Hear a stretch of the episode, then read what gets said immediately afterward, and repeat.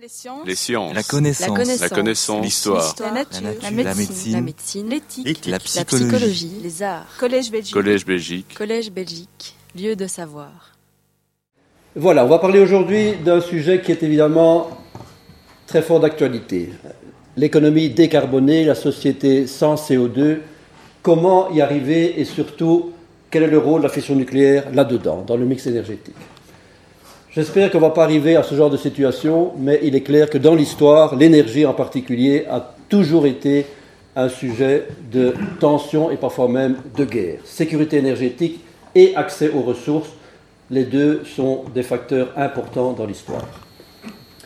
L'énergie, c'est avant tout ce qui est nécessaire pour une série de besoins absolument fondamentaux. L'éducation, la santé, l'agriculture, l'industrie alimentaire, la chaîne de froid, l'équilibre des territoires, l'emploi, les services.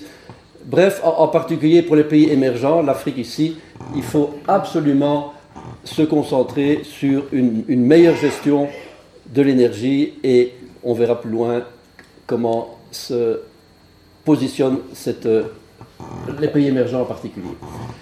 L'Afrique, par exemple, a besoin de 605 TWh en 2012, mais aujourd'hui c'est très semblable, d'électricité, ce qui est exactement six fois la Belgique. Donc, ce continent immense, hein, qui va aujourd'hui 1 milliard d'habitants dans 30 ans, 2 milliards d'habitants, a absolument besoin d'énergie, comme nous tous. Voilà la situation de la Belgique. 2007-2016. On a besoin de quoi en électricité? Environ 86 TWh.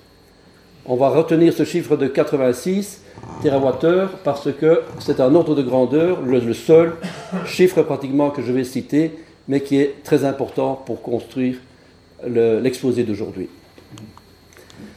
Les messages clés à emporter. Je préfère les dire au début parce qu'à la fin, on n'est plus toujours aussi attentif. Qu'est-ce que c'est? D'abord, le problème à résoudre. En Belgique, 100 TWh d'électricité en 2040. On vient de voir 86, c'est pour aujourd'hui. Dans euh, 25 ans, 100 TWh. C'est un chiffre rond qui va revenir plusieurs fois dans l'exposé. Comment résoudre ce problème? Il y a des contraintes, des invariants, des quasi-certitudes et des incertitudes qui rendent la solution du problème assez difficile. Les contraintes, qu'est-ce que c'est? D'abord et avant tout, le fameux triangle économie, société, écologie. Comment combiner ces trois exigences absolument fondamentales et, indiscutables dans toute discussion sur l'énergie les différentes sources primaires, les fossiles, les renouvelables et le nucléaire, ont chacun leurs avantages et leurs inconvénients. Il faut optimiser l'équation pour arriver à un mix euh, correspondant vraiment à la situation de chaque pays. En plus, économie circulaire, on veut recycler un maximum d'énergie et de matériaux dans tous les cycles industriels et dans le nucléaire en particulier. Les invariants, qu'est-ce que c'est? C'est pas au sens physique fondamental euh, strict, mais dans un sens plus global, c'est les sciences de la nature. Le réseau électrique et l'empreinte de l'homme, pas seulement écologique, mais d'autres empreintes aussi, sur tout ce qu'il fait dans la nature. Réseau électrique, typiquement, l'offre et la demande doivent être à tout moment synchronisées. L'électricité n'est pas stockable en grande quantité. Il faut que le réseau, à tout moment, combine l'offre et la demande. C'est une très grosse contrainte que on va discuter plus loin. L'empreinte, on va le voir plus loin, c'est pas seulement l'empreinte CO2, c'est aussi l'empreinte en territoire occupé, c'est l'empreinte en, en, paysage, c'est l'empreinte en coût, bien entendu. Il y a plusieurs empreintes qui sont discutables et qu'on va voir dans cet exposé. Et les sciences de l'homme, bien entendu, sont tout aussi importantes. Quasi-certitude, qu'est-ce que c'est Des faits et des chiffres? J'ai écrit quasi parce que on ne peut jamais être certain de rien. Qu'est-ce que c'est En particulier? L'évolution démographique, hein, 7 milliards et demi aujourd'hui dans le monde, 10 milliards dans, dans, dans 30 ans, et le changement climatique. Tout ça exige pour le futur une électrification massive. On le verra plus loin, en particulier pour que l'air des grandes villes devienne plus vivable. Incertitude, il y en a énormément, en particulier de type technologique et humain. Par exemple, la quatrième révolution industrielle, cette digitalisation qui nous tombe sur le dos et qu'il faut intégrer dans l'équation dont on vient de parler. L'électricité en Belgique, qu'est-ce que c'est Aujourd'hui, de nouveau, 1982-2014, hein, on est autour des 80 TWh dont j'ai parlé, et c'est un mixte, un, mix composé essentiellement en Belgique de nucléaire, le, rouge foncé, et de, brun, le fossile. Également, bien entendu, de solaire, d'hydroélectrique, de vent et de biomasse. Hein. On voit que des dernières années, ces énergies renouvelables se sont développées. Qu'est-ce qu'on veut dans le futur? Qu'est-ce que certains veulent dans le futur? C'est supprimer hein, cette grande surface rouge et la remplacer par. Et, supprimer la grande surface brune aussi, puisque pas de CO2, pas de nucléaire, selon certains. Donc, très difficile à retrouver le niveau de vie qu'on a connu pendant 30 ans. L'énergie, qu'est-ce que c'est? L'énergie, ce n'est pas qu'une discussion entre les trois énergies primaires, le pétrole, le gaz et le charbon, les fossiles, les renouvelables et le nucléaire. On réduit trop souvent la discussion sur l'énergie à cette colonne-ci. Non.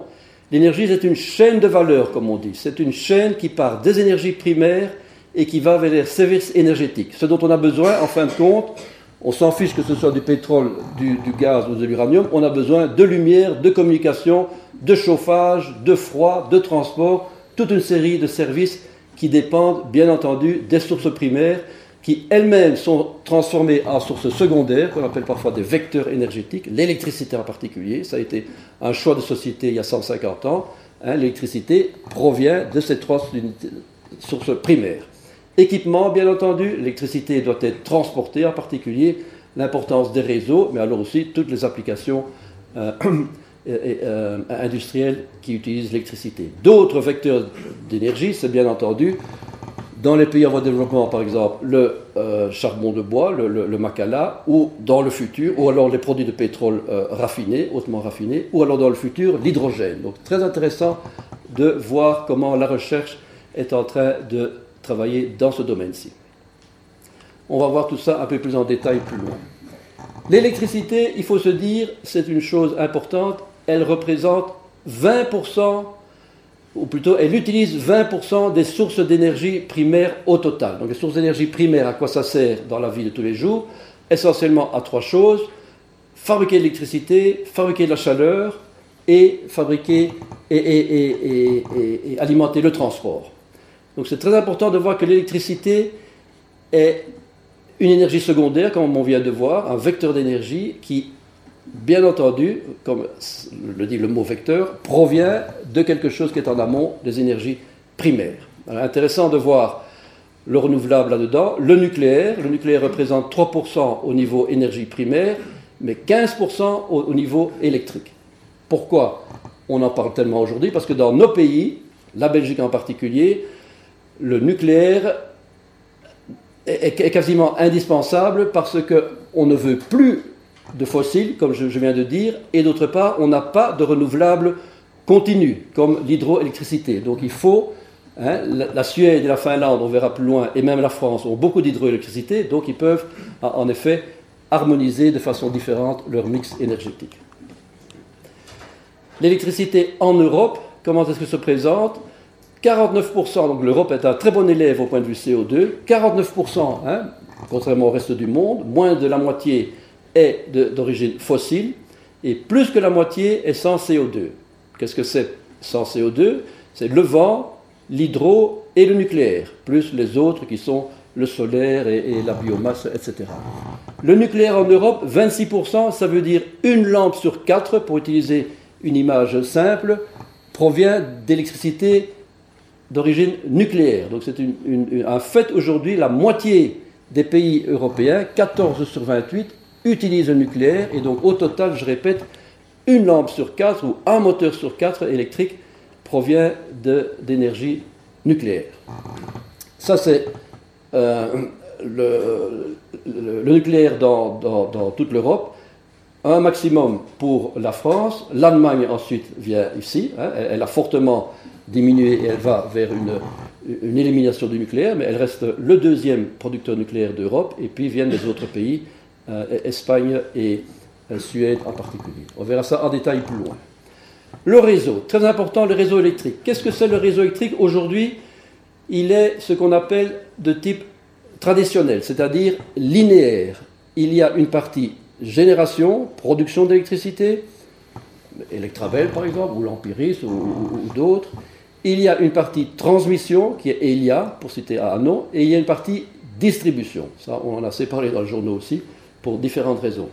Donc, le réseau traditionnel, il part de la production et il finit à la consommation. Et je vous rappelais tout au début que consommation et production doivent être toujours les mêmes. Le, réseau traditionnel, celui d'aujourd'hui, qu'est-ce qu'il fait Comment est-ce qu'il fonctionne? Adapte la consommation, euh, la, production suit la consommation. Le réseau de demain, qu'est-ce que c'est? Ce sera le réseau Smart Grid, le réseau intelligent, qui est en quelque sorte, pour simplifier l'image, un gros ordinateur au centre d'une euh, série, hein, en, orbite si on peut dire, de producteurs et de consommateurs, qui à tout moment interagissent avec cet ordinateur central pour soit annoncer qu'il produit, soit annoncer qu'il a besoin d'énergie. Donc ici, on inverse, c'est ce qu'on appelle un changement de paradigme, c'est la, consommation qui va s'adapter à la production. C'est un changement de société radical dont on ne se rend pas encore compte, mais qui commence à être expérimenté dans certaines villes. Donc en d'autres mots, vous l'avez déjà entendu, on va vous demander de couper votre euh, réfrigérateur ou d'autres instruments parce que le, réseau euh, ne fournit pas assez d'énergie, ou inversement, on va vous demander de fournir de l'électricité au, réseau parce qu'il y a justement euh, du, vent ou du soleil à, ce moment-là. Donc une toute autre façon de considérer le consommateur. En d'autres mots, le consommateur devient ce qu'on appelle un prosume, un, prosommateur, un mélange de producteurs et de consommateurs. Dans le monde, qu'est-ce qui se passe? Euh, Shanghai, un village africain, Hein, il est évident qu'il y a un gap colossal entre, les deux et que les choses vont évoluer. En particulier, les pays émergents ne peuvent pas rester dans ce type de situation électrique, et le reste non plus d'ailleurs. Et d'autre part, peut-être que nos pays euh, industrialisés vont devoir baisser un peu. De toute façon, deux tiers des investissements envisagés aujourd'hui dans l'industrie électrique et, dans l'industrie de l'énergie en général sont prévus hors OCDE. Donc il y a un marché et, des besoins colossaux en dehors des pays industrialisés. Mix énergétique idéal, qu'est-ce que c'est On, l'a vu, problème à résoudre 100 TWh en 2040, comment y arriver hein, Selon le triangle qu'on a vu et les autres contraintes, invariants, quelques quasi-certitudes et beaucoup d'incertitudes. C'est ça qu'on va découvrir dans l'exposé qui suit. Les contraintes, on a dit, c'est une économie, compétitive, sûre et sobre en carbone. Trois conditions très, euh, très euh, importantes à, vérifier. Et bien entendu, l'économie circulaire en plus. Invariant, sciences de la nature et sciences de l'homme. Quasi-certitude, l'accroissement de la population mondiale, je l'ai dit, et les nouveaux besoins d'énergie qui vont en découler changement climatique et pollution de l'air en particulier dans les grandes villes. Défis de type incertain, la quatrième révolution industrielle, le stockage de l'énergie électrique, le chaînon manquant de la transition énergétique. Ça n'a pas de sens de parler d'énergie renouvelable si on ne parle pas de stockage. Les deux doivent aller ensemble. Et le comportement humain, bien entendu, en particulier toutes ces initiatives d'énergie citoyenne dont j'ai déjà parlé à propos du smart grid. Tout ça rend l'équation particulièrement difficile à résoudre. Espérons qu'à la fin de l'exposé, on soit aussi serein que, ce monsieur-là, qui d'ailleurs euh, nous fait penser à quelques énergies renouvelables qui sont euh, à la mode aujourd'hui, le vent, les marées, le soleil. Je voudrais en profiter ici pour euh, remercier le Collège Belgique d'organiser des conférences grand public sur des sujets d'actualité et comme l'a très bien dit le professeur Berger, euh, il y a un besoin, je crois, d'être informé à la source sur certains sujets euh, d'aujourd'hui. Brève histoire du feu primitif à l'électricité. On va voir en quelques minutes hein, comment l'énergie a façonné l'histoire de l'homme. Hein, en quelque sorte, c'est une façon de voir l'histoire qui est assez intéressante. Les quatre forces fondamentales dans la nature, qu'est-ce que c'est selon le modèle standard? Interaction nucléaire forte, interaction électromagnétique, interaction nucléaire faible et gravitation. On va voir comment l'homme a successivement développé toutes ces énergies. L'histoire de l'homme a été marquée par l'évolution des sources d'énergie libre qu'il a su ou pu utiliser. Qu'est-ce que ça veut dire énergie libre? C'est l'énergie comme je vous ai montré au début avec la chaîne de valeur de l'énergie, l'énergie qu'on peut effectivement utiliser. Un bidon de pétrole comme tel, on ne peut pas l'utiliser, il faut en faire de l'énergie libre, de l'énergie exploitable. Et c'est ça qui a mené l'histoire de l'homme, hein, on peut le voir comme ça, depuis 500 000 ans, à commencer par le feu, ça c'est Prométhée, Prométhée qui a joué un tour à Zeus, il y a des spécialistes de la civilisation euh, grecque ici, euh, il va le payer très cher, bien entendu, on, sait bien comment ce, bonhomme a, terminé, et je vous invite à lire un livre dans ce domaine-là qui, est Sapiens, qui est assez intéressant. C'est un, un, anthropologue, donc il voit les choses de façon assez originale. Première étape dans l'histoire de, l'énergie, c'est bien entendu le muscle animal et, l'esclavage, de l'énergie mécanique qui à l'époque était la seule disponible. Deuxième étape, hein, on saute euh, euh, très vite évidemment, les machines hydrauliques, déjà dans l'ancienne Égypte, 4e siècle avant le Christ, et les premiers moulins avant, en Iran, à l'époque ça s'appelait la, Perse, au 9e siècle. Qu'est-ce qui se passe là? Toujours l'énergie mécanique, mais on utilise comme interaction fondamentale la gravité. Qu'est-ce que ça veut dire? Ça veut dire qu'il faut beaucoup de matériaux pour arriver à 1 kWh d'énergie électrique. Typiquement, il faut 10 tonnes d'eau à une hauteur de 40 mètres. On va voir comment l'histoire de l'énergie a amélioré cette performance dans les siècles suivants. On fait un grand saut, bien entendu, 18e siècle, la vapeur, énergie chimique. Qu'est-ce que c'est? Interaction fondamentale électromagnétique. On casse les molécules, on récupère l'énergie qui liait ces molécules ensemble et on en fait de la vapeur en particulier, soit pour du transport, soit pour, euh, pour, 36 autres applications euh, industrielles grand gain de matériaux, avec 100 grammes de carburant, on arrive au même kilowattheure de chaleur dont j'ai parlé précédemment. L'électricité explose au, tournant du, 19e, 20e siècle. Typiquement ici, une, belle fresque de Dufy à Paris qui montre l'enthousiasme général de la société pour euh, pour le progrès technique, pour l'électricité en particulier. C'est assez intéressant d'aller voir ça au musée d'art moderne de la ville à, Paris. Puis on avance encore toujours, 20e siècle, le pétrole et le gaz. Le pétrole, je mets ici le graphique 1971-2016 du prix du pétrole. Donc c'est une denrée indispensable à notre économie, surtout dans, le monde. Hein. on verra plus loin 80% du mix énergétique mondial est encore toujours du, des fossiles, mais à un prix extrêmement variable, ce qui rend nos économies très fragiles. On a énormément de chance depuis quelques années d'avoir le baril à 40 euros ou à 40 dollars, hein, ce qui euh, booste nos économies, quoi qu'on en dise. Si le baril était à 140, comme ça a été le cas il y a quelques années, ça, ferait très très mal à nos économies. Le gaz, qu'est-ce que c'est? Je, représente ici des, transporteurs de gaz, des méthaniers. On arrive à des méthaniers de de 500 mètres de long maintenant, donc c'est très euh, euh, actuel également. Puis on arrive à la moitié du XXe siècle, la fission nucléaire. Qu'est-ce que c'est? Là On utilise comme interaction la nucléaire forte. Donc de nouveau, pour 1 kWh de chaleur, on a besoin non plus de 100 grammes, mais de 10 mg d'uranium. Donc on gagne toujours en, en matériaux pour la même quantité d'énergie. La fusion, c'est encore mieux, bien entendu, un facteur 10.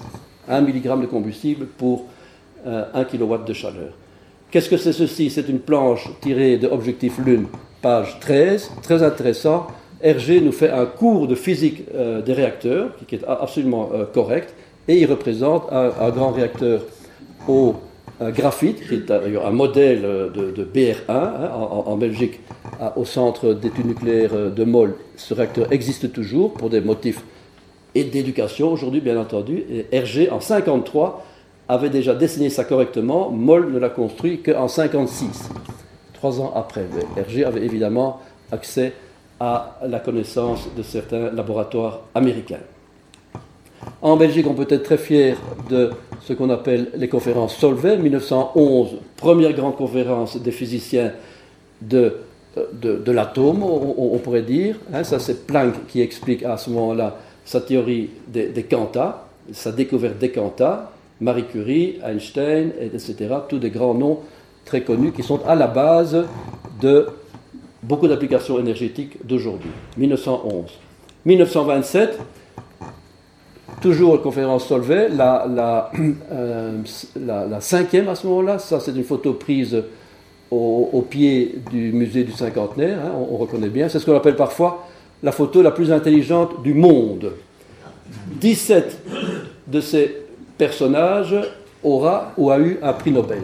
En particulier, en 27, les deux personnages importants, c'était Einstein et, Bohr, qui se sont euh, bien disputés sur le modèle de l'atome. De nouveau, qu'est-ce qu'on a discuté? Électrons et photons. Donc on voit qu'on avance dans la connaissance de la physique fondamentale qui est indispensable pour de nombreuses applications énergétiques d'aujourd'hui. Qu'est-ce qui s'est passé euh, au XXe siècle? L'Académie américaine d'ingénieurs a fait une grande enquête demandant quels sont les miracles techniques, c'est le vocabulaire américain, du XXe siècle. Très intéressant de voir que, numéro un, l'électrification. C'est intéressant parce que chacun de nous pourrait faire cet exercice. Qu'est-ce qu'on considère comme l'invention technologique la plus importante du XXe siècle? On peut se poser déjà la question quelle sera l'invention la, plus importante du XXIe siècle? Moi, j'ai mis ici, à titre vraiment personnel, la digitalisation. Il est clair que ce monde numérique est en train d'absorber vraiment comme un vortex tous nos, euh, nos, modèles industriels et, même toutes nos sociétés. Donc on verra dans, dans 80 ans ce qui, ce qui est choisi comme première invention du XXIe siècle. Deuxième chapitre, le CAP. Le CAP, qu'est-ce que c'est? C'est l'agenda international de l'ONU et le triangle énergétique européen. L'ONU a sorti en 2005 ce qu'ils appellent les 17 objectifs de développement durable. Très intéressant parce que ça, groupe ça prend en particulier euh, l'énergie. Évidemment, toute une série d'autres besoins aussi, en particulier l'éducation, gender equality, euh, etc. Voilà comment l'ONU, aujourd'hui, si vous allez sur leur site, euh, présente les, 17 objectifs de développement durable. Ça, c'est notre ministre belge des Affaires étrangères qui a poussé très fort pour qu'on intervienne également dans ce domaine-là. Il, y a des arrière-pensées, évidemment, euh, bien, connues. Mais c'est assez intéressant de voir comment on présente ces 17 sujets de façon un petit peu ludique. C'est le site de euh, l'ONU. L'objectif numéro 7, qu'est-ce que c'est? Garantir l'accès à une énergie moderne, euh, abordable, fiable et durable. Le mot important ici, c'est accès. Parce qu'il est clair que statistiquement, on le voit de plus en plus aujourd'hui, il y a énormément d'énergie dans, le monde. Bien sûr, un jour ça s'épuira, mais on en découvre toujours de plus en plus, pourvu qu'on mette l'argent. Le problème, c'est l'accès à l'énergie. Comment garantir que, en particulier dans les pays émergents, tout le monde ait accès à une énergie qui remplisse ces quatre conditions-ci? Accord de Paris, COP21, voilà le, résultat. Ça a été un, succès incroyable au point de vue rapidité de, signature. On n'a jamais vu ça pour un accord de, de, l'ONU. Donc la conférence était en décembre 2015 et en octobre 2016, ils avaient déjà assez de ratification pour le mettre en route. Des objectifs très contraignants, des promesses extrêmement euh, élevées, en particulier 100 milliards de dollars à partir de 2020, toujours facile de remettre ça pour les gouvernements suivants, par année, 100 milliards par année pour les pays euh, en voie de développement en, particulier. Donc c'est un, accord, qu'on soit d'accord ou pas, cet accord est là, il a été signé, et il faut essayer de s'y, euh, de, plier. L'énergie dans l'Europe, euh, très importante. Pourquoi? Parce qu'elle est en fait à la fondation, on peut dire, tout au début de l'Europe. Pourquoi? 1952, signature du traité CECA, hein, la communauté européenne du charbon et de l'acier incroyable, euh, sept ans après la fin de la guerre, on met ensemble les pays qui ont utilisé le charbon et l'acier pour s'entretuer à, coups de, dizaines de millions de morts. Donc vraiment, le charbon en particulier était la base de la première tentative de, enfin pas tentative, ça, a marché, euh, de rassemblement européen. Deuxième grande date dans les fondations de, l'Europe, 1957, bien entendu, le traité de Rome. Deux traités. On parle toujours du traité du marché commun, bien entendu, mais on oublie qu'à ce moment-là a été signé également le traité Euratom. Pourquoi le nucléaire en 1957 Parce qu'on sortait de la crise de Suez, donc le pétrole, on n'y croyait plus, hein, impossible de faire le tour de l'Afrique à l'époque, si le canal de Suez est bloqué. On sortait d'accidents dans, les mines, hein, le bois du casier en particulier en Belgique, de 240 morts et, des accidents semblables dans d'autres mines de charbon. Donc, fini le pétrole, fini le, charbon, il ne restait que le nucléaire, pour, simplifier un peu les, choses, comme possibilité d'énergie abondante et, bon marché. L'Europe s'est bien entendu développée, hein. tout ça c'est à propos de six premiers pays, et puis maintenant on est monté à 28 pays. Voilà Jean Monnet en 1952 qui fait son discours de, démarrage de, la CECA, de la communauté euh, européenne euh, de, charbon et, de l'acier. 1957, au Capitole, dans la grande salle du Capitole à, Rome, la signature des deux traités de Rome, traité du marché commun et traité Euratom, SPAC et Adenauer et, d'autres personnes bien connues. Donc ça c'est vraiment l'énergie est au départ de l'Europe extrêmement importante. Aujourd'hui, la politique énergétique de l'Europe, qu'est-ce que c'est? C'est ce grand triangle dont j'ai déjà parlé. Fossile, renouvelable, nucléaire, chacun avec ses avantages et ses inconvénients. Le fossile, problème, c'est le CO2 et, les réserves. Le renouvelable, le coût, le, problème, c'est le coût pour la chaîne complète. Je ne parle pas du, panneau euh, solaire tout seul. La chaîne complète d'énergie, euh, si on ajoute en plus de ça le backup, Hein, qui est de stockage, on en parlera plus loin, coûte, et le type de vie, hein, j'en ai parlé à propos des smart grids, hein, le, nouveau paradigme est un fameux défi. Le nucléaire, bien entendu, perception des risques et perception des, euh, des, déchets.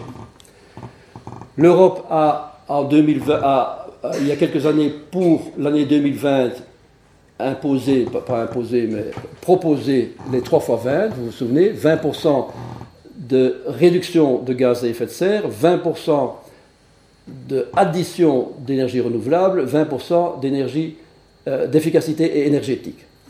Pour la COP21, l'Europe a remonté d'un cran ses ambitions. Maintenant, pour 2030, on vise 40%, 27%, 27%, et, très important aussi, l'interconnexion entre les réseaux, parce qu'on se rend compte que si on monte en pourcentage dans les énergies renouvelables, il faudra de plus en plus compter sur les voisins, la condition que les voisins soient prêts à, vous donner de l'énergie euh, électrique en, cas de crise. Donc c'est très intéressant de voir cette politique. Ceci dit, c'est une politique très raisonnable et, à mon avis très bonne parce que 27% de, renouvelables, c'est le, maximum auquel on peut arriver pour garder le réseau stable. On en parlera plus loin. Il ne faut pas aller au-delà, mais 27%, 30% ou 35%, c'est très acceptable et très raisonnable.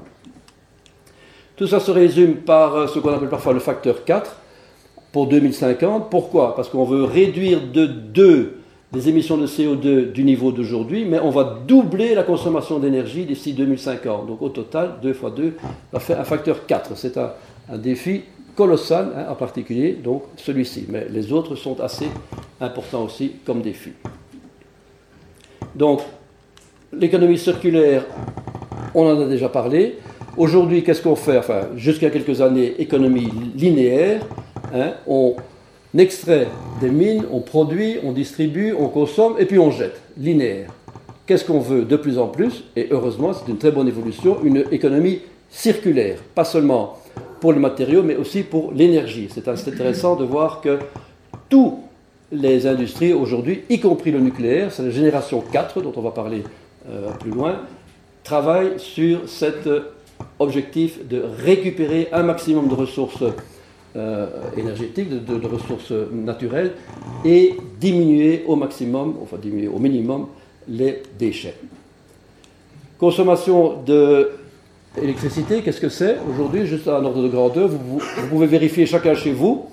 On n'est pas obligé de partager l'information, mais un, un ménage belge moyen en 2017 consommait 3,5 MWh en électricité et 23 MWh en gaz naturel, ce qui fait une facture annuelle pour un ménage belge standard 770 d'électricité, 1200 de gaz naturel, facture totale 2000 euros. C'est un ordre de grandeur et c'est là-dessus qu'on travaille euh, quand on discute économie de l'énergie. Voilà le mix énergétique belge.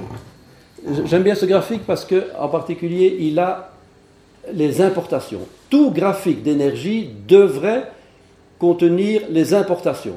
Qu'est-ce qu'on a? Les énergies renouvelables, 16%, les combustibles fossiles, 46,5%, le nucléaire, 20%, et les importations, 17%.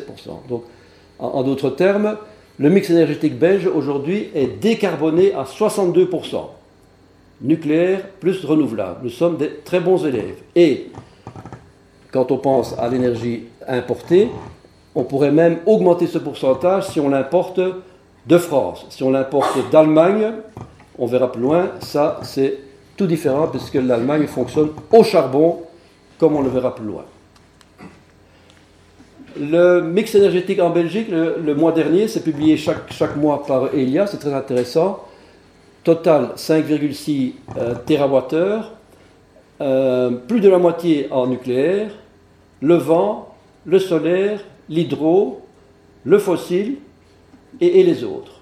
Donc énergie décarbonée, ici, nucléaire, vent, solaire et hydro. C'est important de voir que pour la stabilité d'un réseau électrique national, on a toujours besoin d'un grand pilier, on verra ça plus loin encore, soit nucléaire, soit fossile, mais il faut un type d'énergie qui est stable, qui tourne 24 heures sur 24, 365 jours par an, et qui garantit en particulier ce qu'on appelle l'inertie rotationnelle du réseau. Il faut que ça tourne à 3000 tours minute, il faut 50 Hz absolument. Important aussi le facteur de charge des différentes sources d'énergie. Gaz naturel, en Belgique, toujours statistique de euh, Elia, disponible à 37%. Ce n'est pas énorme. Il y a des raisons à ça, bien entendu. Le nucléaire disponible à 84%. L'hydro, 31%. Le vent, l'éolien terrestre 19%, l'éolien euh, en mer 38%, le solaire 10%. Donc Elia doit, Elia, c'est-à-dire le, gestionnaire du réseau électrique en Belgique, doit à tout moment combiner des sources peu fiables hein, en termes de facteurs de charge avec des sources très fiables pour, je vous ai déjà dit, garantir cette stabilité des 50 Hz. On peut parler en termes de puissance aussi. Qu'est-ce qu'on voit? C'est une étude de, l'ULB il y a quelques années. La puissance disponible en Belgique était de 16 euh, gigawatts. OK jusqu'en 2014. Et puis, elle a commencé à diminuer. Alors qu'on a besoin en, moyenne de quelque chose autour de 14 gigawatts. Donc, on a, et vous vous rappelez les, craintes euh, l'hiver dernier, mais, il y a deux, deux, hivers passés, de blackout, la Belgique dans le noir. Pourquoi? Parce que si on n'a pas la puissance installée minimum nécessaire, surtout en cas d'hiver fort où on, on consomme énormément, on peut claquer le réseau. C'est ce qu'on appelle le blackout. Le blackout en Belgique, on n'en a jamais eu depuis 1983. C'est unique au monde. On a un réseau qui est extrêmement bien géré. Ça a un coût, bien entendu, mais on a un réseau qui, jusqu'à présent, n'a jamais sauté. Les invariants, sciences de la nature et contraintes. Tableau de Mendeleïev, une merveille de l'esprit humain, comme on dit. Hein. Évidemment, on, va, parler en, détail. Hein. On, s'intéressera en particulier à, l'uranium 92 et au plutonium 94, hein, qui sont des éléments qui, de toute façon, ne servent à rien d'autre dans la nature, si ce n'est qu'à être fusionnés à produire de l'énergie. L'uranium, on l'utilisait dans le passé comme euh, poids, par exemple des quilles de bateau, des choses comme ça, mais aujourd'hui c'est interdit. Donc vraiment, il n'y a plus qu'un seul usage pour ces deux éléments, et c'est un usage extrêmement efficace, c'est de les fissionner. Force fondamentale, on les a déjà vues. Interaction forte, électromagnétique, interaction faible et gravité. Les différentes énergies, elles sont ici. Gravitation, cinétique, chimique, électrique, thermique, radiative, nucléaire. Qu'est-ce qu'on va en faire? On va en faire un mélange extrêmement intéressant. toutes ces énergies se transforment les unes dans les autres. C'est le premier principe de la thermodynamique. L'énergie totale d'un système fermé et isolé se conserve. Donc, en d'autres mots, pour être tout à fait euh, strict au point de vue euh, étymologique, si on veut, il n'y a pas d'énergie renouvelable, il n'y a rien qui est renouvelable, on ne fait que recycler en permanence, depuis l'origine des temps, on le verra un peu plus loin, un, paquet d'énergie disponible. Rayonnement, thermique, nucléaire, mécanique, électrique, chimique, cinétique, on passe de l'une à l'autre dans les applications industrielles et dans les applications euh, quotidiennes, parfois même sans s'en rendre compte. Deuxième principe de la thermodynamique, ce que je viens de vous dire, en fait, ne se fait pas dans tous les sens de façon euh, tout à fait euh, quelconque. Il y a toujours un ordre. Une énergie se transforme dans une autre uniquement en augmentant son entropie. L'entropie, c'est, vous vous souvenez, le désordre, pour, simplifier, euh, dans un système thermodynamique. Donc, une énergie ne se transformera en une autre que s'il y a une augmentation d'entropie. Et à la fin, l'entropie est, tellement grande que l'énergie ne sert plus à rien. Voilà l'histoire de l'univers. 13,8 milliards d'années résumées en une image, Big Bang, Georges Lemaître, hein, professeur Berger qui, nous a introduit à, travailler pour Georges Lemaître, est un, maître dans ce domaine-là, euh, absolument. Big Bang, aujourd'hui, 13,8 milliards d'années après. La masse et l'énergie de cette époque-là est exactement la même qu'aujourd'hui. La somme de la masse et de l'énergie se conserve depuis l'origine des temps. C'est assez spectaculaire de penser à ça. C'est une échelle, bien entendu, super logarithmique. Hein. on n'en est pas dans, dans du linéaire L'histoire a une, échelle plus petite, euh, de 250 euh, ans, de l'énergie. Qu'est-ce que c'est? Le charbon, qui a démarré à la révolution industrielle, 1750. Le pétrole, qui a démarré euh, à, la fin du XIXe siècle. Le gaz, à notre siècle à nous. Le nucléaire. Et pour le long terme, probablement des, renouvelables, mais des renouvelables alors d'un tout autre type qu'aujourd'hui. Il est évident que tôt ou tard, cette belle pyramide de ressources naturelles va disparaître dans, quelques dizaines de siècles, mais il faut à ce moment-là penser à... Enfin, nos, nos, successeurs devront penser à quelque chose de radicalement différent de ce qui existe aujourd'hui. Dans le passé, biomasse, hein, on a vu, énergie du passé, biomasse et, et, muscles essentiellement. Dans le futur, c'est euh, un autre type d'énergie. Vu sur une échelle, la même chose, vu sur une échelle de 16 000 ans, qu'est-ce que c'est Notre époque d'aujourd'hui, c'est évidemment une espèce de pic de, Dirac. Dans le passé, muscle et feu, dans le futur, on ne sait pas. C'est intéressant, ça ne nous concerne pas directement, ni, ni, nos arrière-petits-enfants, mais c'est intéressant de voir qu'on peut se poser des questions, bien entendu.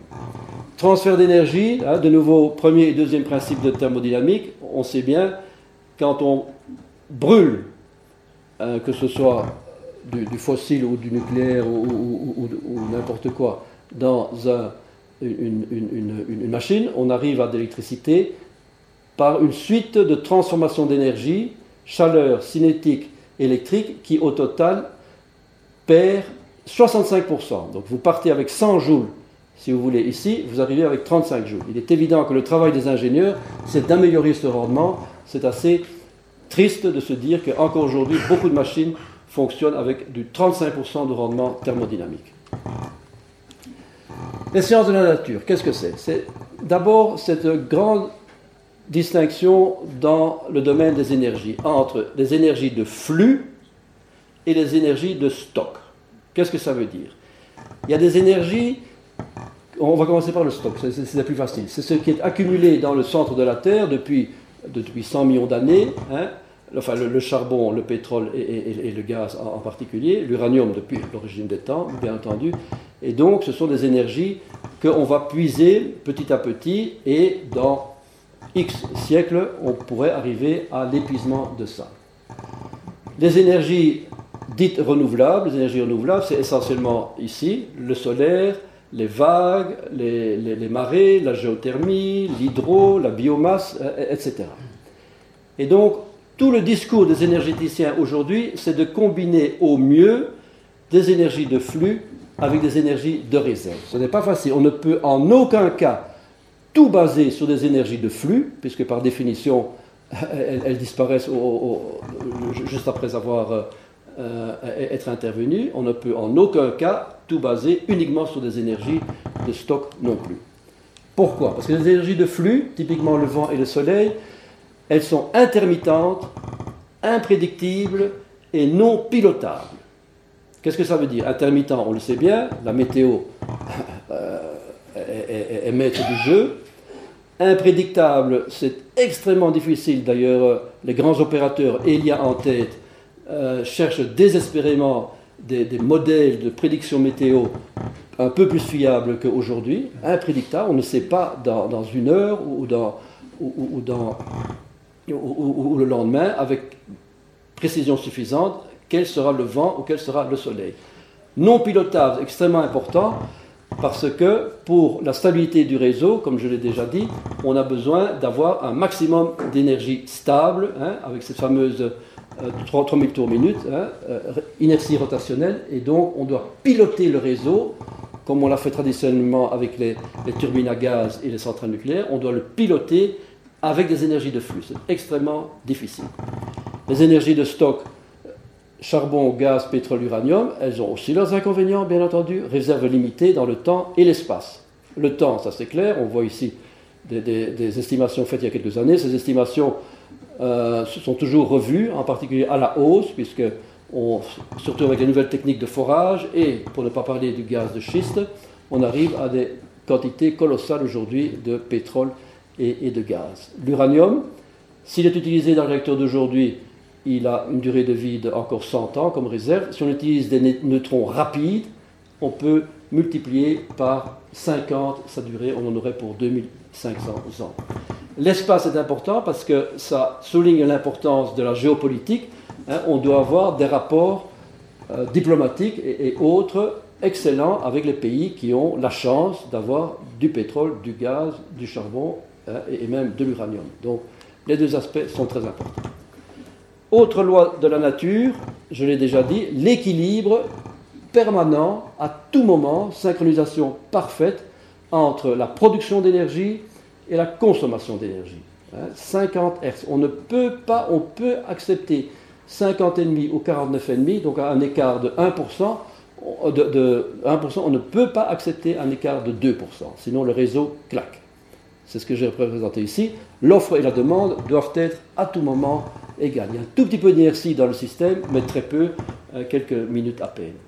Un autre défi du système électrique, c'est le chemin de moindre résistance, les équations de Kirchhoff. Qu'est-ce qu'elles disent? Elles disent l'électricité, elle va toujours chercher son chemin de moindre résistance, comme, comme, on, l'a vécu dans la vie quotidienne, je dirais, mais sur un réseau, c'est très gênant parce que l'électricité, par exemple, des euh, éolienne euh, de, mer du Nord en, Allemagne va finir sur le réseau tchèque et faire claquer les lignes tchèques qui, elles, ne sont pas prêtes à ça. C'est pour ça que le prix de l'énergie, euh, en Allemagne en particulier, fait des bons incroyables de plus 3000 euros à moins 75 euros le mégawattheure. Donc les Allemands, à certains moments, vendent les producteurs d'électricité rajoutent 75 euros pour que certains pays euh, prennent leur mégawattheure. Parce que sinon, cette électricité continue à tourner dans, le réseau euh, européen et, mène à quelque chose de tout à fait absurde. Voilà.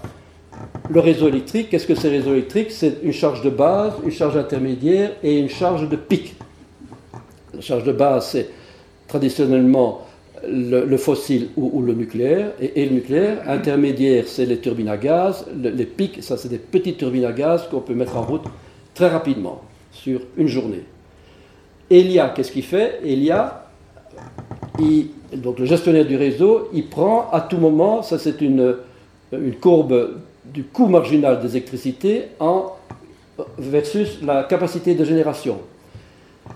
Elia, qu'est-ce qu'il fait? Il cherche à tout moment pour suivre la charge ici, pour, pour fournir euh, ce dont on a besoin, il va chercher les énergies les moins chères, qui sont sur le réseau, qui sont d'ailleurs obligatoires d'être prises sur le réseau, le vent et, le solaire, puis elle prend le nucléaire, hein, qui ont des coûts marginaux les plus bas, puis ils prennent le gaz. C'est une courbe d'offre et de la demande. C'est ce qu'on appelle l'ordre de mérite.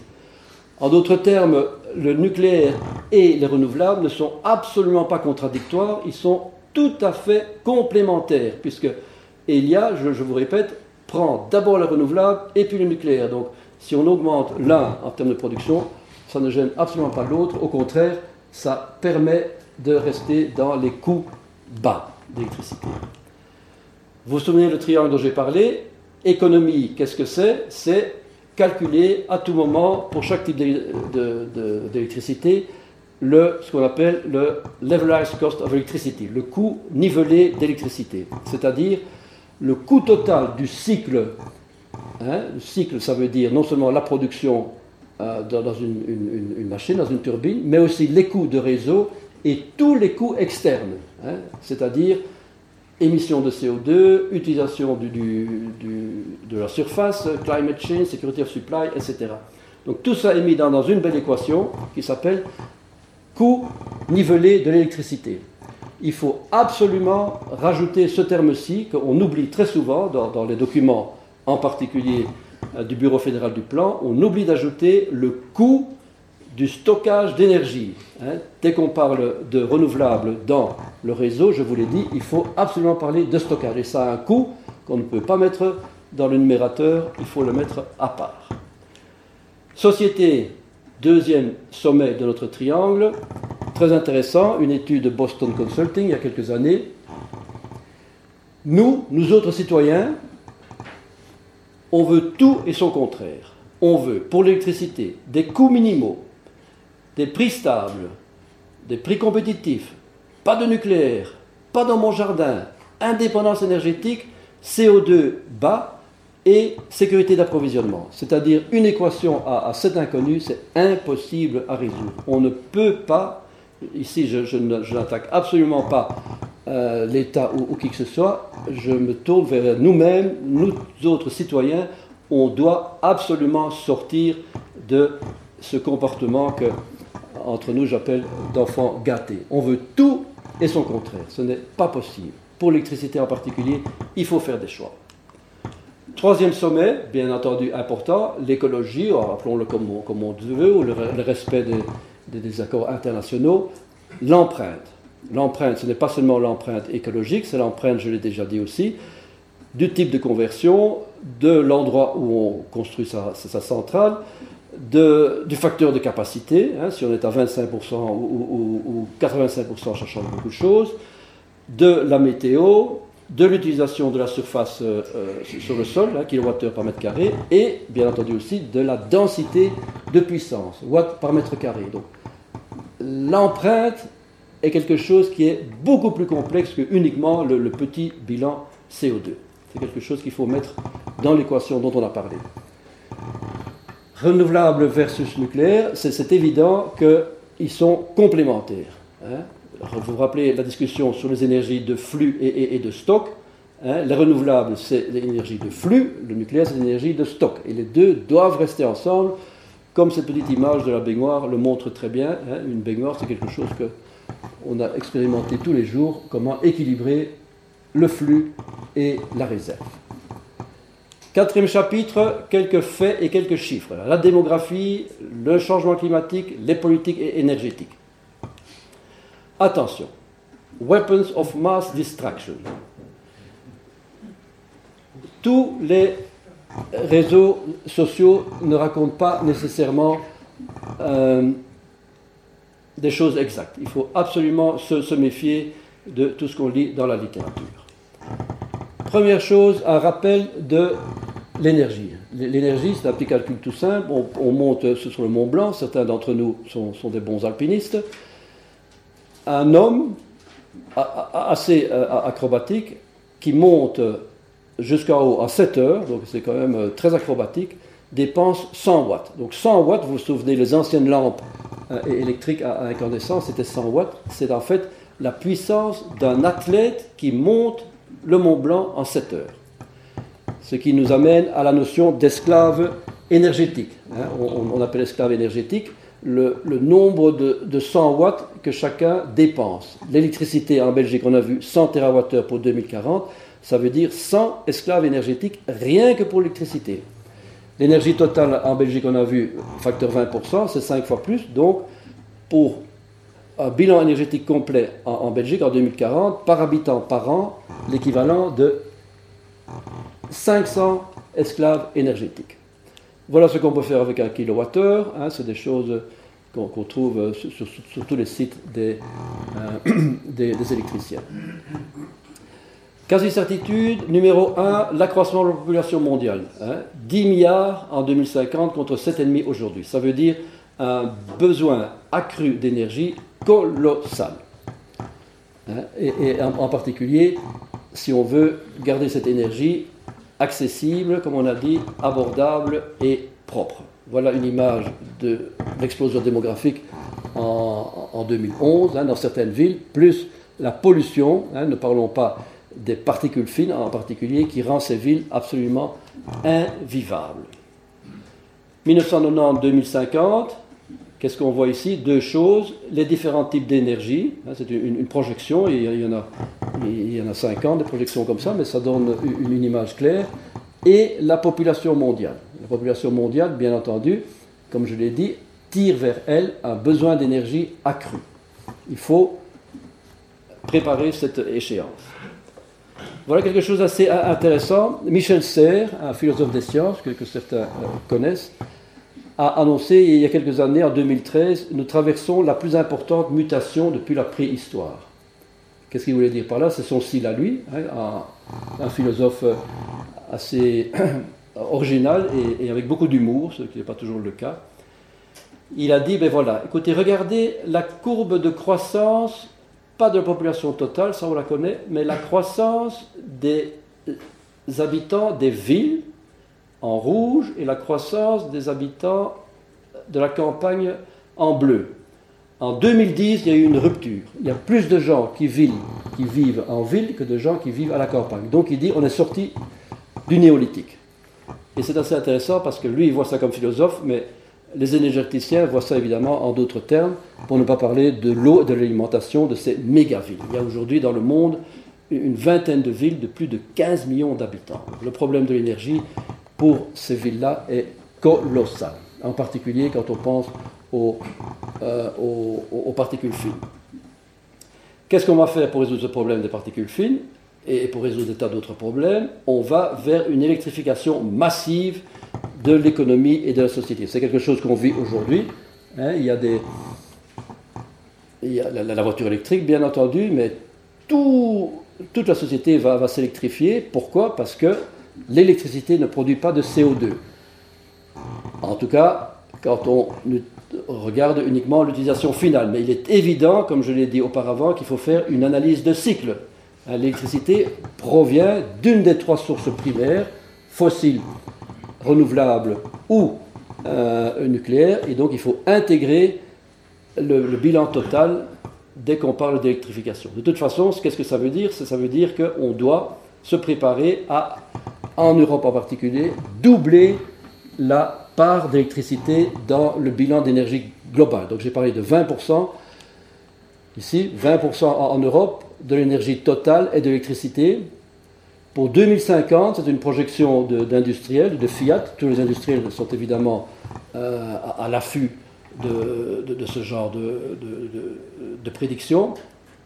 On prévoit l'électricité non plus 20%, mais 50 à 60%, donc 2 à 3 fois plus élevé qu'aujourd'hui dans le bilan global d'énergie. C'est un défi colossal. D'où viendra cette électricité en 2050 Trois fois plus qu'aujourd'hui. C'est une prédiction d'industriel, ce n'est pas un laboratoire universitaire qui, a, fait ça dans, son coin, c'est vraiment euh, la réflexion que se font beaucoup d'industriels pour le moment. Le climat, n'en parlons pas, hein. nous avons avec nous le professeur Berger qui, qui, nous a souvent... Euh, parler de ce sujet-là, hein, il, est clair qu'entre 18 000 ans, la, fin de la dernière glaciation, et, enfin presque la fin, et, aujourd'hui, il y a une, différence fondamentale qui pose en effet un défi aux énergéticiens en particulier, à d'autres personnes aussi. Voilà une image que j'ai reprise de professeur Berger aussi. Hein, c'est amusant de voir que, par exemple, c'est anecdotique, mais c'est amusant, le réchauffement global est réel. La, date de vendange du château neuf du pape en 1945 était le 26 septembre. En 2005, elle est du 6 septembre. Donc vraiment, même le monde du vin euh, vit ce changement climatique euh, sur euh, une distance de, 60 ans. Plus sérieusement, hein, les grandes villes, je l'ai déjà dit, Beijing ici, vivent plusieurs mois par an dans des situations invivables. Hein, en particulier ici, à cause des innombrables usines de charbon qu'il y a autour de, de, Beijing, mais aussi à cause du chauffage individuel dans cette, dans cette méga ville. Donc c'est pour ça que les Chinois, par exemple, ont leur nouveau plan énergétique sur 50 ans, moitié renouvelable, moitié nucléaire. À l'échelle de la Chine, qu'est-ce que ça veut dire? Moitié nucléaire, ça veut dire 30 centrales de 1 gigawatt chacun. Et, 30 gigawatts de, de renouvelables, bien sûr encore qu'il faudrait parler de, gigawattheures plutôt que de, gigawatts. Les émissions de CO2 par secteur, on, voit que si on veut travailler sur le CO2, il faut en, effet travailler en particulier sur la production d'électricité.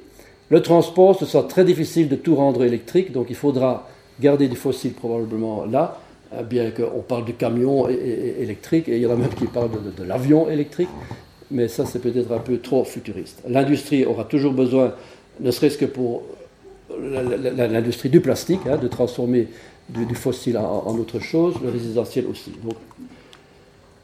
Un bilan en, Europe de grammes de CO2 par kilowattheure. Je vous invite à regarder ce site electricitymap.org. Toutes les 5 minutes, jour et nuit, il vous donne la production de CO2 par kilowattheure. C'est ça qui est intéressant. Pas de CO2 absolu, mais de CO2 par kilowattheure dans chaque pays toutes les cinq minutes. C'est un, site qui, est euh, organisé par, des Suisses et qui est, par, exemple reconnu par, Elia. Qu'est-ce qu'on voit? Bilan en 2017 par exemple de grammes de CO2 par kilowattheure, Norvège, Suède, France, Finlande, Belgique, Pays-Bas, Suisse. Tous des pays qui ont du nucléaire. Bilan au Danemark, Italie, Allemagne, Portugal, Pologne, Pologne en particulier, catastrophique. Qu'est-ce qui se passe entre la France et l'Allemagne? Arrêtons-nous deux minutes là-dessus. Comment la France a-t-elle résolu son problème de backup des énergies renouvelables intermittentes? En France, c'est nucléaire, nucléaire, nucléaire. Voilà une image de la France aujourd'hui. 54, 58 réacteurs nucléaires hein, qui alimentent d'ailleurs non seulement les, ménages, mais aussi les caisses de l'État, parce qu'ils exportent énormément à, l'étranger. Voilà, toujours la, France, son bilan nucléaire, hein, en, termes de pourcentage, 77%, hydraulique, vent, solaire, les autres renouvelables et, les fossiles. Donc vous vous rappelez, j'ai déjà expliqué, le renouvelable, c'est très bien, jusqu'à 27-30%, hein, pas au-delà, parce qu'il faut toujours garantir un gros socle d'énergie stable qui tourne à 3000 tours minute pour utiliser une image simple. Toujours la France. Qu'est-ce qui se passe au point de vue bilan?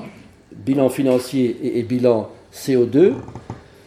En 75, la France a investi de 75 à, à 95, en 20 ans, 300 milliards d'euros, en particulier dans le nucléaire et dans le euh, l'hydro pour diminuer son bilan de CO2, toujours CO2 par kilowattheure, de 250 à 150. L'Allemagne, qu'est-ce qu'elle a fait? L'Allemagne, pour résoudre son problème de compenser les énergies renouvelables intermittentes, elle a fait charbon, charbon, charbon. Voilà l'image de l'Allemagne aujourd'hui. C'est du charbon partout en particulier du lignite. Donc, la production totale d'électricité en Allemagne est composée en 2016 24% de lignite et 18% de, de, charbon, de, houille, d'anthracite. C'est-à-dire 24 plus 18, 34, 42% de charbon. L'Allemagne, depuis 2011, depuis qu'elle est sortie du nucléaire, a construit 10 gigawatts de centrales au charbon.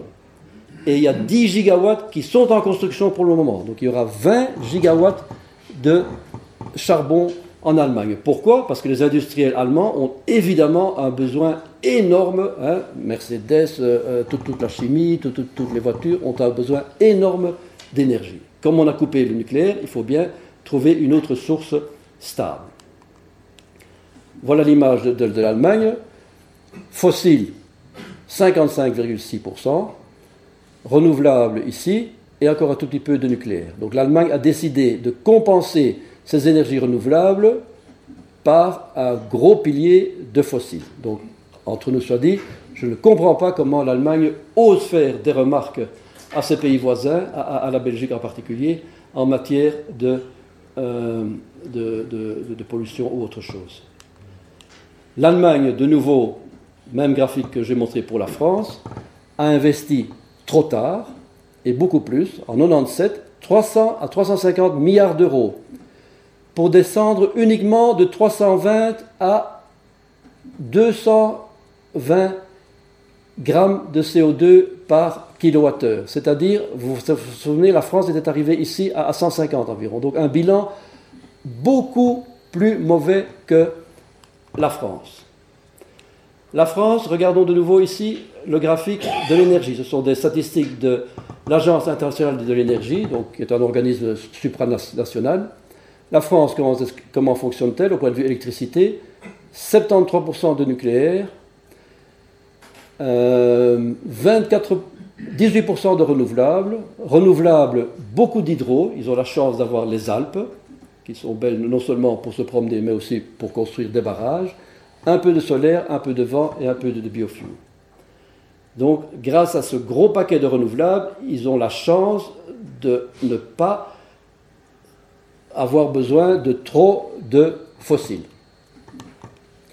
L'Allemagne, le grand rectangle rose nucléaire français, lui, est remplacé ici par un grand rectangle brun ou noir, qui est le charbon, 43%, plus le gaz, 13%.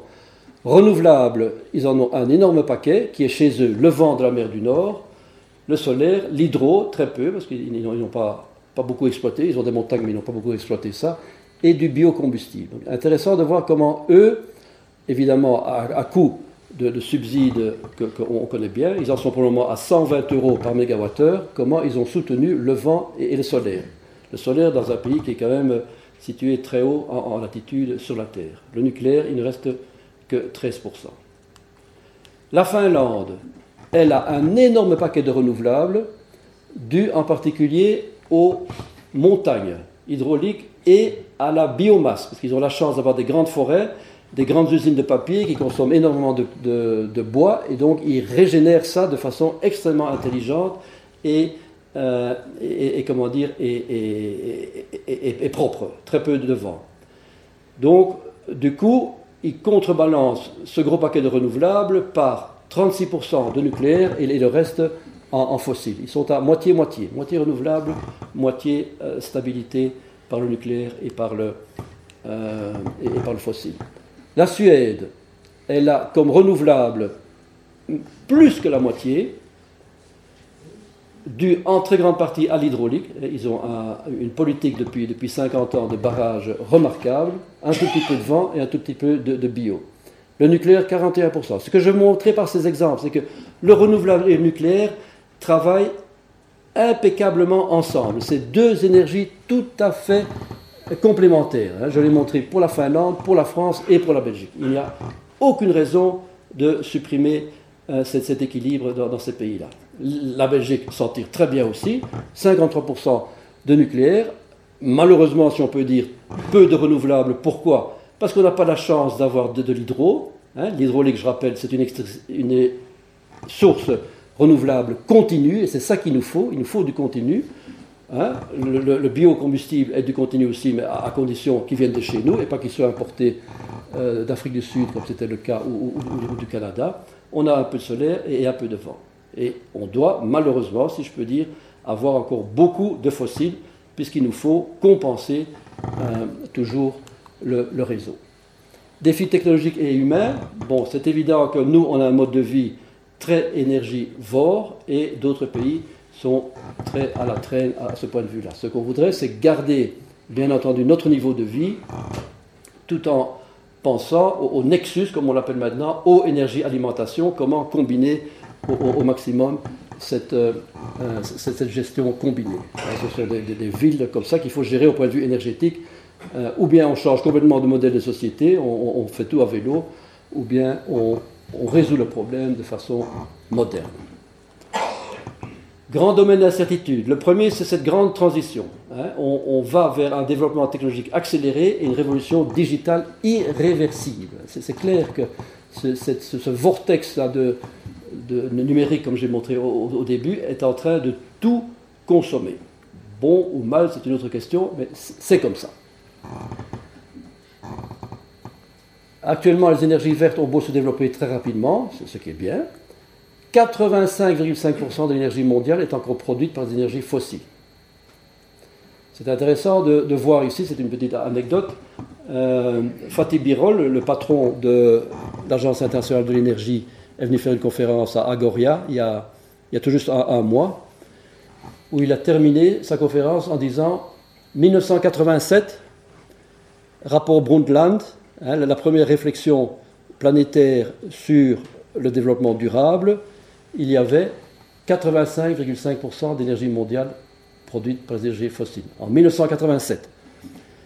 2018, aujourd'hui, 30 ans après, exactement la même chose. Donc depuis 30 ans, le bilan mondial d'énergie est encore toujours dominé par la même statistique, 85,5% de fossiles. C'est la réalité. On peut être pour ou contre, c'est la réalité. Ce sont des chiffres que, je mentionne ici. Je, ne veux absolument pas sortir des chiffres. Les réseaux intelligents, c'est une autre révolution dont j'ai déjà parlé, surtout le paradigme, hein, vous vous souvenez, la, consommation qui suit la production, alors qu'avant c'était toujours l'inverse, la, production qui suit, la, production qui suivait la, consommation. Quatrième génération, quatrième révolution, c'est cette euh, intégration des transports, de l'informatique et, de l'énergie. Voilà un livre de base pour moi, Jean-Pierre Ansen et Jacques Percebois. Jean-Pierre Ansen, bien connu, ingénieur, professeur polytechnique, ancien directeur de Electrabel, et Jacques Percebois, moins connu, mais tout aussi important, un, juriste de l'énergie français. C'est le meilleur juriste de l'école de Montpellier. Et ces deux-là, un ingénieur et un, juriste, ont écrit un livre sur l'électricité. C'est absolument passionnant. Il dit en, deux mots, le marché libre, tout à fait libéralisé de l'électricité est une catastrophe parce que, comme je vous l'ai déjà dit, le prix de l'électricité a varié en 2017 de plus 3 000 euros par mégawattheure à moins 75 euros, donc c'est un marché qui ne fonctionne pas. Ensuite, deux grandes transitions du système énergétique, du système électrique européen, qui ont été, selon lui, des catastrophes, il est dit carrément. Euh, c'est la vague du marché et la marée verte. La vague du marché, c'est on a libéralisé le prix d'électricité à la fin de la chaîne pour le consommateur, alors qu'il fallait libéraliser toute la chaîne. À la limite, faire des, appels d'offres pour euh, des, concessions, mais pas hein, obliger les gens à, lire la bourse à, Leipzig, c'est là que tout se passe, et regarder heure après heure où, l'énergie est la moins chère. Et ensuite, la, marée verte. La marée verte, c'est quoi? C'est ça. Dès que la météo est bonne, dès qu'il y a du vent ou du soleil, l'électricité produite est obligatoirement mise sur le réseau. C'est une loi, euh, c'est une directive européenne à l'origine qui est devenue loi dans tous les pays. Qu'est-ce que ça veut dire? Les énergies traditionnelles doivent s'adapter. Les énergies traditionnelles ne sont pas faites pour ça. Les turbines en particulier, fatigue des matériaux et des choses comme ça, ne sont pas faites pour monter et descendre en, régime toutes, les, toutes les 10 minutes. Donc ça pose de très gros défis au réseau, pour ne pas parler de l'intermittence. Ici, je ne parle que des aspects mécaniques de, ces machines traditionnelles. Autre inconnu, autre incertitude, pas inconnue, c'est le stockage d'énergie. On fait des grands progrès, Tesla et compagnie, c'est très bien, mais on est encore loin d'avoir des batteries qui alimenteraient un réseau électrique ou une ville de 15 millions d'habitants, comme, j'ai parlé. Hein. Tout ça, c'est encore du, du rêve. Hein. Évidemment, il y a une alternative au stockage de l'énergie qui est ce qu'on appelle la gestion de la demande, euh, où à ce moment-là, on va piloter la consommation. Ça, ce sont les réseaux intelligents. Donc, de nouveau, hein, ce nouveau paradigme social, est-ce que tout le monde est prêt? Je ne suis pas sûr à obéir aux ordres, ou alors ce ne sont même pas des ordres, ça, vous arrivera directement par commande informatique, hein, sur votre consommation, sur votre rythme de consommation hein, interne. Stockage de l'énergie, qu'est-ce que c'est? On, parle toujours des batteries, mais en fait, il y, a, plusieurs technologies très intéressantes mécaniques, thermiques, chimiques ou électromagnétiques. Hein, mécanique, c'est l'air comprimé, c'est les, volants d'inertie, c'est le, pompage, le turbinage, c'est une, excellente chose. Thermique, on l'a vu même avec des, des sels fondus, on en arrive à, des, des choses remarquables, mais n'oubliez pas les trois critères que j'ai dit auparavant, le, triangle, et en particulier l'empreinte de surface, par exemple, hein, de ces énergies, c'est parfois très, euh, très douteux. Le, stockage chimique, c'est par exemple l'hydrogène, extrêmement intéressant, sauf que l'hydrogène explose régulièrement. Il faut quand même se rendre compte de ça aussi. Voilà un petit bijou qui est notre barrage de Caux, dont on ne parle pas assez souvent qui est euh, sur l'emblève, comme, on sait, ça vaut la peine d'aller le, visiter, c'est pas facile d'entrer, mais ça, vaut la peine. 1200 euh, MW, c'est-à-dire l'équivalent d'une centrale nucléaire qui se décharge en deux minutes. Donc c'est extraordinaire. Les, ingénieurs belges, là, ont fait encore un de leurs coups de maître hein, dans, dans, les années 70 euh, en, produisant cette compensation hein, pour le réseau. À l'époque, il n'y avait pas le problème des renouvelables, mais il y avait des problèmes de machines qui tombaient en panne. Il fallait donc compenser à tout moment euh, la charge du réseau.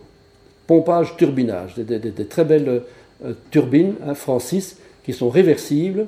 Quand le courant est, bon marché, on remplit de bas vers le haut. Quand le courant est cher ou quand il manque, on, euh, turbine, hein, on, descend du haut vers le bas.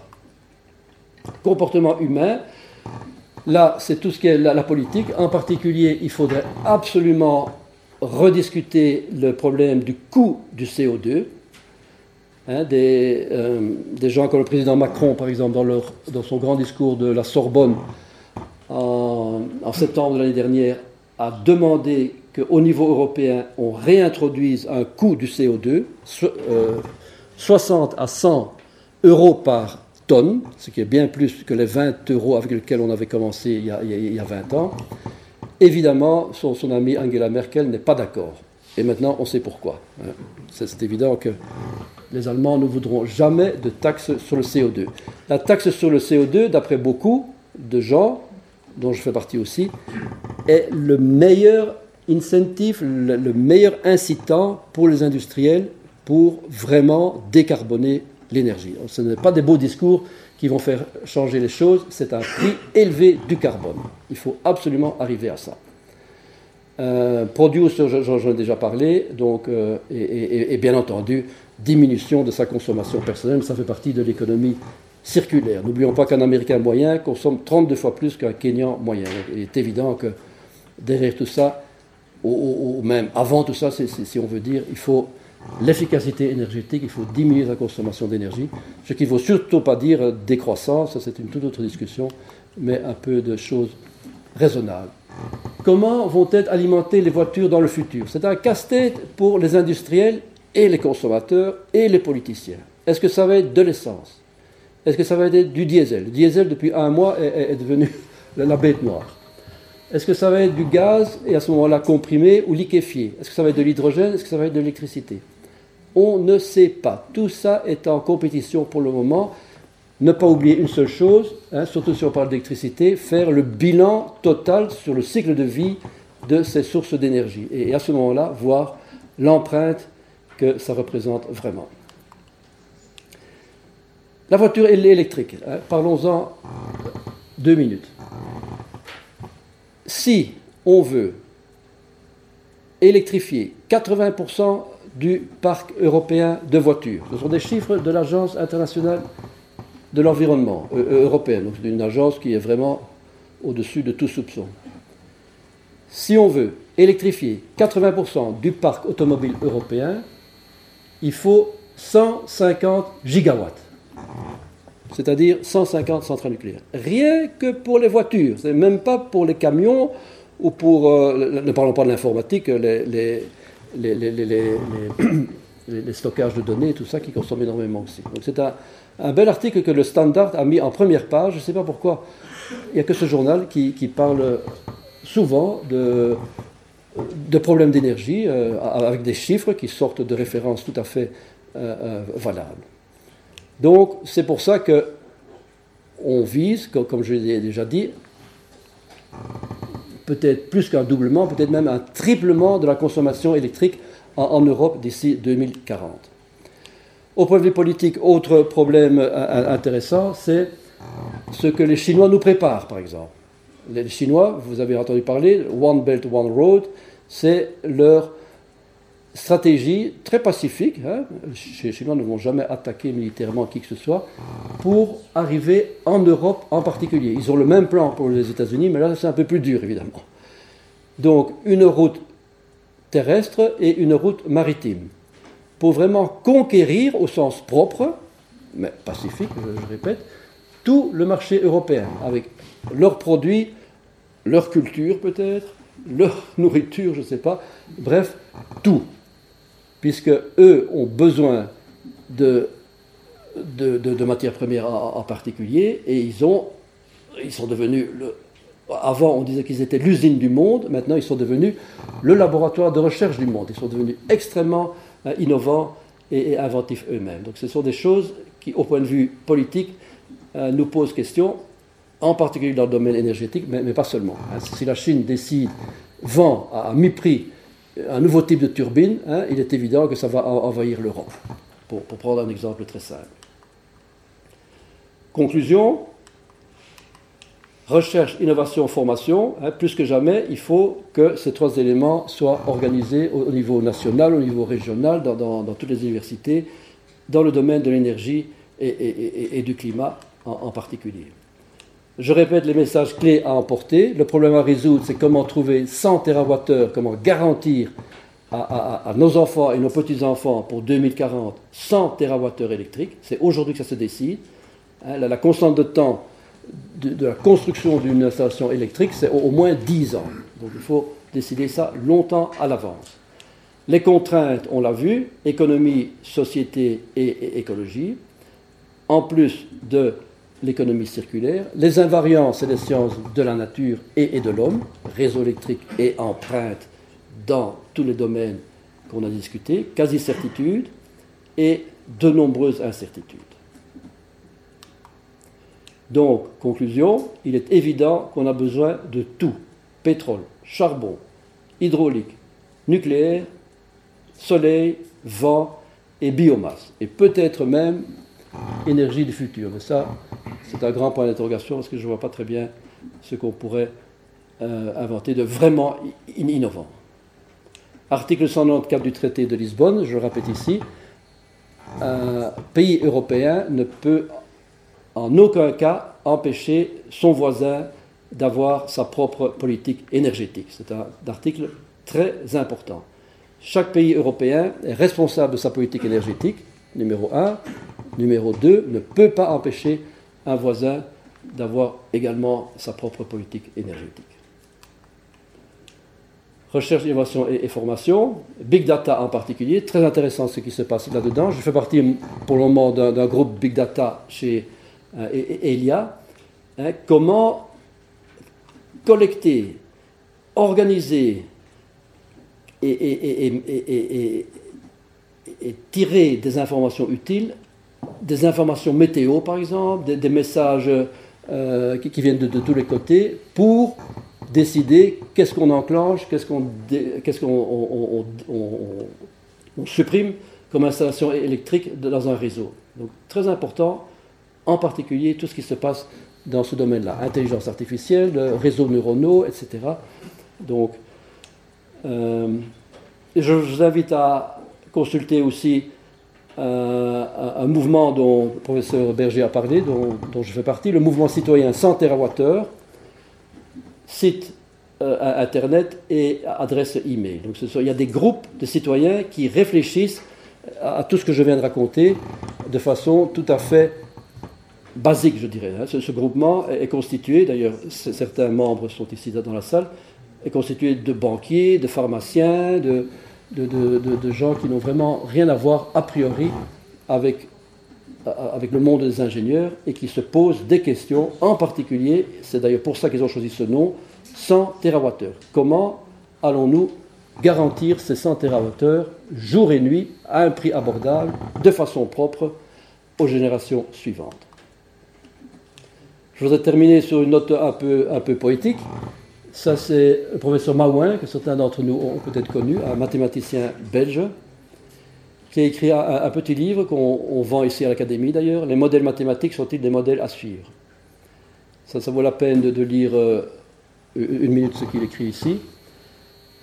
donc c'est à propos des, modèles. On en a vu les modèles du, climat, on a vu les modèles de l'univers, le modèle Big Data de, de, Elia. Hein. Tout est modélisé hein, de façon numérique pour euh, pour, essayer de comprendre ce qui se passe dans, dans le monde autour de nous. Le système d'équations dérivées partielles de modèles mathématiques du climat n'a pas honte d'être plus compliqué que celui décrivant des modèles mathématiques de l'univers tout entier. La raison est simple. La société souhaite évidemment avoir des prévisions sur la température moyenne de la Terre dans 100 ans plus précises que sur l'état de l'univers dans un milliard d'années. Les modèles mathématiques sont et restent des outils précieux pour notre compréhension de l'univers qui nous entoure et pour notre pouvoir d'action. Comme toutes les œuvres humaines, ils sont et seront utilisés pour le bien comme pour le mal. La responsabilité en incombe seulement aux utilisateurs. Enfin, ils aideront peut-être dans une certaine mesure à soulager quelque peu l'angoisse fondamentale de l'homme face au monde qui l'entoure. Et alors ici, une magnifique euh, phrase de, Jean Cocteau. Puisque ces mystères nous dépassent, feignons d'en être l'organisateur. Voilà.